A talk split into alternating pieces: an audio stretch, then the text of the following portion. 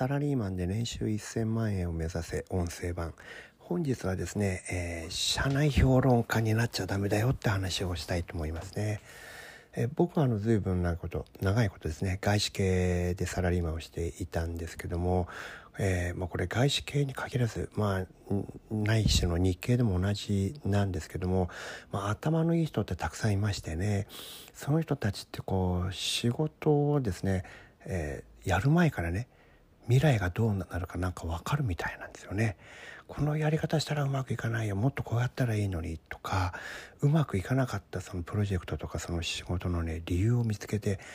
だからダメなんだよと。ほにゃららが理由でねうまくいかなかったんだ。っていうことをかまあこの胸張って、え偉そうに僕は何でも知ってるんだみたいなそういう態度でですねとうとうと語るそういう人ってどの会社にもたくさんいるんですけども、まあ、こういう人のことを僕たちは評論家っていうふうに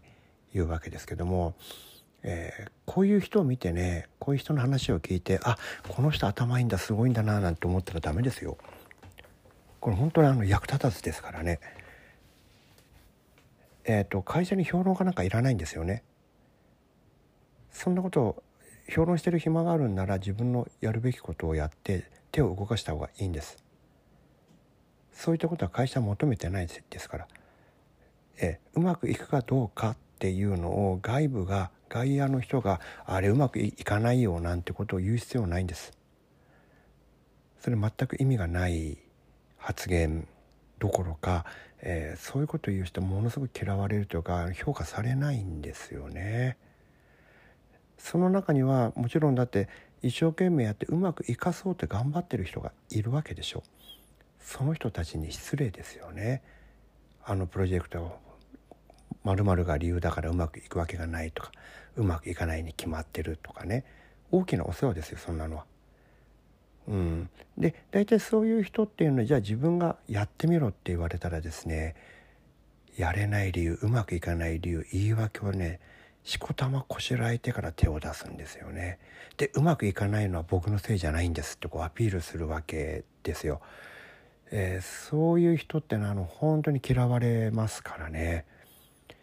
それも含めて評論家っていう人種だと思うんですけども、えー、会社で必要なのはね実際にこう手足を動かして汗をかいてそして手を足を動かした結果を見て頭を使ってじゃあどうしたらいいのかを考える。うまくいかないという現実が起こったらそれを認めてじゃあ次に何したらいいの？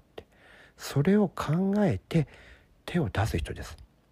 ですから失敗した理由をほじくっても意味ダメなんですよね。失敗した理由が分かるならじゃあどうやったらうまくいくか考えてよと。で君がやりなさいよって。これねじゃあ僕にやらせてください。僕は失敗した理由が分かるので僕にやらせてもらえたら僕はうまくできると思いますというのであればそれは意味がありますね。でもねそういう社内評論家の人っていうのはそういうことは絶対しないんですよね。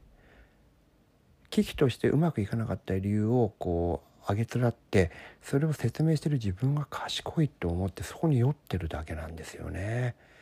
これはね本当にあの外資系だと一発で嫌われるパターンですよね。で、えーと皆さんは絶対そうなってはいけません。会社で、えー、必要な人役に立つ人というのは愚直に手と足を動かす人。そして手足を動かして出てきたアウトプットに対して頭を使ってより良くするためには何をしたらいいのか。うまくいかなかった理由はどこにあるのか。それを考えて実践できる人です。それだけがそれができる人だけが会社にとってバリューが高い価値がある人なんですよ。口はいいから手を動かしてってそういうことですよね。もちろん失敗した理由をね考えるのは大事なんですよ。でも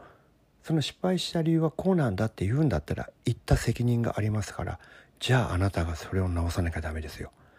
直すつもりで言わないと。でえっ、ー、と本当はねその時にそれを上司が交通整理をしてその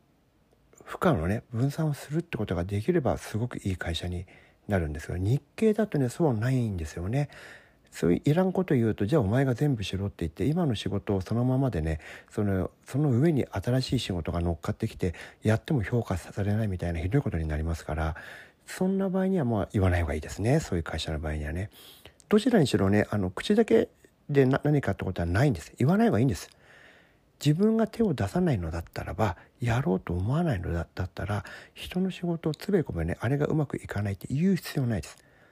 言ってしまったらあなたはやらなきゃダメですよ。ねそれがねできる人というのは、えー、どこの会社でも出世すると思いますね。で人の仕事に対してつべこべ評論しない評論するのならあなたがそれをやってあげなさい。それがあなたがねやるべき2つのことです。それ以外のことは考えない方がいいですね。そういうふうにするとその会社の中であなたはだんだんと評価されると思います。